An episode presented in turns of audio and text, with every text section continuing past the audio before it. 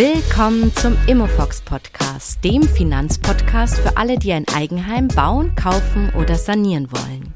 Mit Anna Niedermeier. Hallo und herzlich willkommen zum Immofox Podcast. Heute gibt es eine neue Rubrik. Facts to Snack.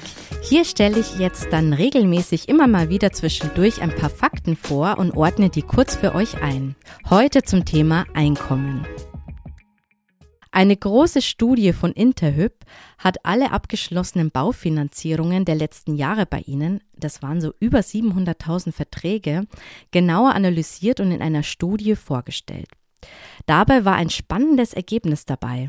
Im Jahr 2020 lag das durchschnittliche Haushaltsnettoeinkommen bei 4.900 Euro im Monat.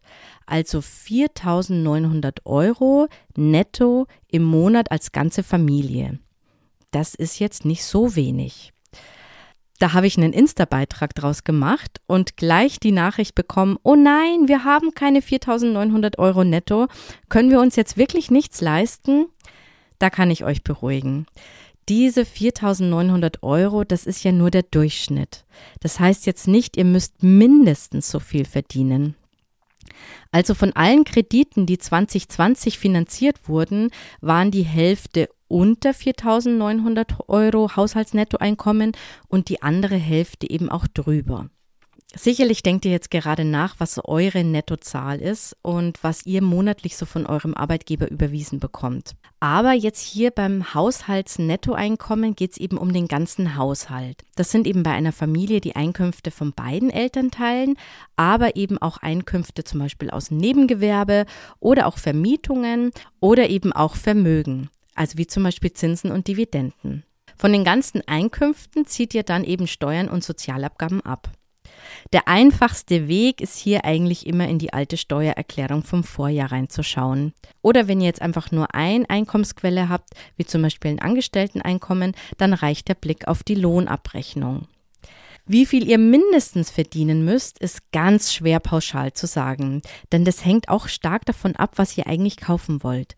Zum Beispiel, ob es eine kleine Einzimmer-Apartment im Harz ist, weil ihr gerade angefangen habt zu arbeiten, oder ob ihr als Familie ein ganzes Einfamilienhaus in Potsdam kaufen wollt. Deshalb ist es schwer zu sagen, was ihr mindestens verdienen müsst, weil das immer sehr stark von der persönlichen Situation abhängt. Aber es gibt eine Faustregel vom Verbraucherschutz. Eure monatliche Rate sollte nicht mehr als 30 bis 40 Prozent eures Nettoeinkommens betragen. Denn sonst habt ihr nämlich ein echt hohes Risiko, dass ihr in eine Überschuldung reinkommt. Diese Faustregel ist natürlich nur ein grober Richtwert, aber immerhin ein erster Anhaltspunkt. Jetzt mal so als Beispiel. Für einen Arbeitnehmer mit 2000 Euro brutto im Monat der allein arbeitet für die Familie, verheiratet mit zwei Kindern, Steuerklasse 3, dann ist das Nettohaushaltseinkommen im Monat, sage ich jetzt mal, circa 1600 Euro. Wenn man jetzt davon 30 oder 40 Prozent nimmt, dann kommt da eine Spanne raus zwischen 480 und 640 Euro. Mehr als 640 Euro solltet ihr dann aber als Rate eben nicht ansetzen.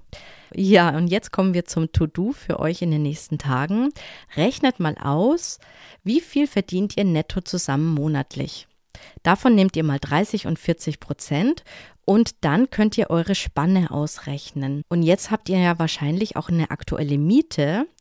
Und jetzt wäre das natürlich spannend zu sehen, liegt die Miete dann auch in dieser Range?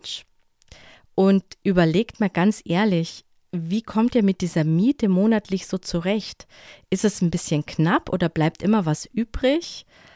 Hat vielleicht auch jemand vor, vielleicht jetzt langfristig auch in Teilzeit zu gehen wegen Familienplanung? Dann äh, würde ich das auch nochmal berücksichtigen. Und seid da wirklich ehrlich zu euch, denn später monatliche Geldsorgen zu haben, ist echt belastend. Das wollt ihr sicher auch nicht. Ja, das war heute die kurze Folge Facts to Snack. Diese Rubrik kommt jetzt immer regelmäßig. Dabei stelle ich immer ein paar Fakten vor und ordne diese für euch ein. Heute war eben das Thema Einkommen, aber es kommen noch andere Folgen, zum Beispiel zur durchschnittlichen Rate oder wie viel Eigenkapital andere mit einbringen. Also bis zur nächsten Woche. Ich freue mich auf euch. Bis dann. Ciao.